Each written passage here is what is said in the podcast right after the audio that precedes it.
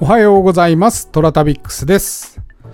なんか最近ね、いろいろ いろんな人が今、オーディ始めたみたいで、今まではね、なんか経営者の人とかね、モチベーション上げるレッスンみたいなとかね、なんかこういろいろ有名な方がやってたんですけど、普通の人が入ってきて、ちょっと面白いなって 思ってます。なんかあの、全然知らない人がね、急にランキングにポッと上がってきたりして、おお、これ誰だろうみたいに聞くと、最終的に誰だろうで終わるんですよ。これがいいよね、なんか。この、な、なんていうかこう、最終的にオチのない話っていうか、うん。誰だろうっつって、誰だろうって終わるって、ラジオ聞いてんのに、それで終わるって何なんだろうな、この気持ちと思って、なんかそれが最近ちょっとハマってきてます。はい。天に軌道のあるごとく人それぞれに運命というものを持っております。この番組はフォロワー30万人、日本全国を旅するインスタグラマートラタビックスが懐かしい街並みをご紹介したり、旅のよもやま話をすることで奥様の心の悩みを解決する番組でございます。てなわけで、毎朝7時に更新、私のインスタトラタビックス今朝の1枚ですけれども、岡山県のあ足森になります。えーこのね、印象的な柿の木を見ていただいて、うん。柿の木、いろんなところに生えてますけれども、この武家屋敷とかに柿が生えてんのは非常に私好きでね、秋口にこう回るときにですね、まあ紅葉もそうなんですけど、こういう柿の木が生えてるとね、ちょっと毎回撮っちゃいますね。うん。で、この足森なんですが、足森藩というのがありまして、1601年に太閤秀吉の正室ネネの兄であった木下家貞が領地を備中に、えー移され、2万5千石を領したことに始まるそうでございます。え明治以降急速に失われた、えー貴重な城下町の風景が今もな色濃く残っておりまして、県の町並み保存地区に指定されているそうです。ここはね、結構その、城下町としての、うん資料というか、建物が非常に残ってるんですが、残念ながらね、充電権、国の保存地区には指定されてなくてですね、県の町並み保存地区に指定されてます。こういうところはね、大体申請してるので、まあそのうち、あの、大体1年に1件か 2, ね2件ぐらいね、えー国の保存地区として指定されますので、えーそのうちなるんじゃないかなというふうに思っております。うん。あの、水辺に屋敷がありましてですね、そこがまあ見どころとしてあります。うん。あの、私が行った時は、すすき越しに屋敷が見えまして、ああ、なかなか風情のある、えー場所だなとか思いながら、あと、酒屋さんもあったからな。うん。酒屋だか、しょうう酒屋だな。酒屋があった気がします。うん。やっぱ酒屋があるところは、古い街並みが残っておりますね。うん。この柿の木が私は非常に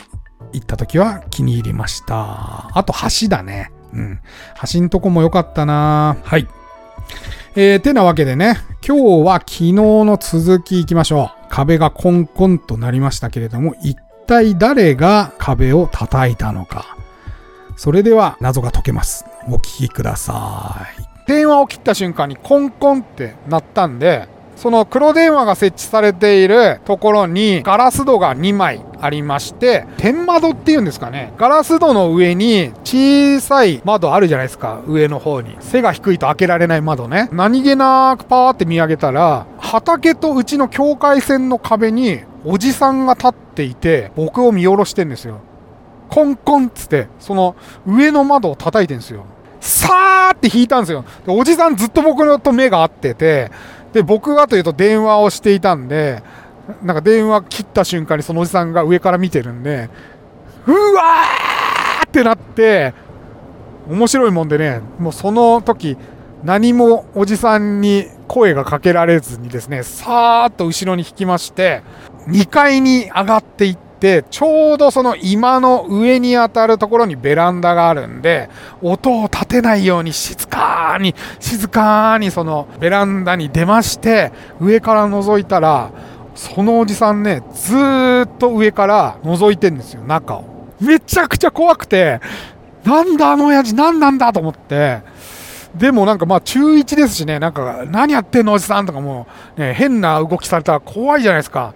だもんでね、声かけられずに、上から確認した後に、えー、家の中の家中の鍵をチェックして、僕はですね、遠藤くん家に走ったんですよ。これは仲間がいると思って、で、電話もかけられないんですよ。その電話のあるところに、その親父は壁に立って、部屋の中をずっと見てますから、遠藤家にバーッと俺は近くだったんで、チャリで行って、おい、やべえやつがいるんだっつって、ちょっとみんな助けに来いって言って、えー、友達5人ぐらいと、わーっとうちに来まして、自転車をね、さささささと置いて、で、壁に穴、開いてる穴からですね、うちの方を見ると、そのおじさんまだいるんですよ。うん、1 m 50ぐらいある壁の上に立って、で、その壁伝いに歩きながら、うちを見てるんですよ、ずっと。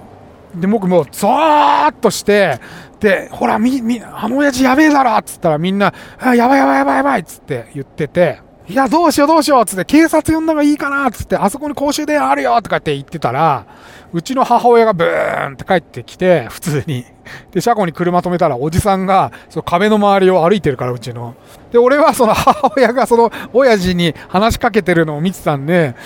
何話してんだろうなと思って、で、分かったんですけど、そのおじさん、なんか、壁の修理業者らしくて、うちの壁が古いから、あの修理されたらいかがですかっていうことを壁をコンコン叩きながらチェックしてたらしいです。もうやばいよねその親父そもそも。そもそもやばいよねその親父。うん。普通そんなことしないでしょ人ん家の壁伝いに歩いてさ壁コンコン叩きながらさピンポン押すでしょ普通玄関から、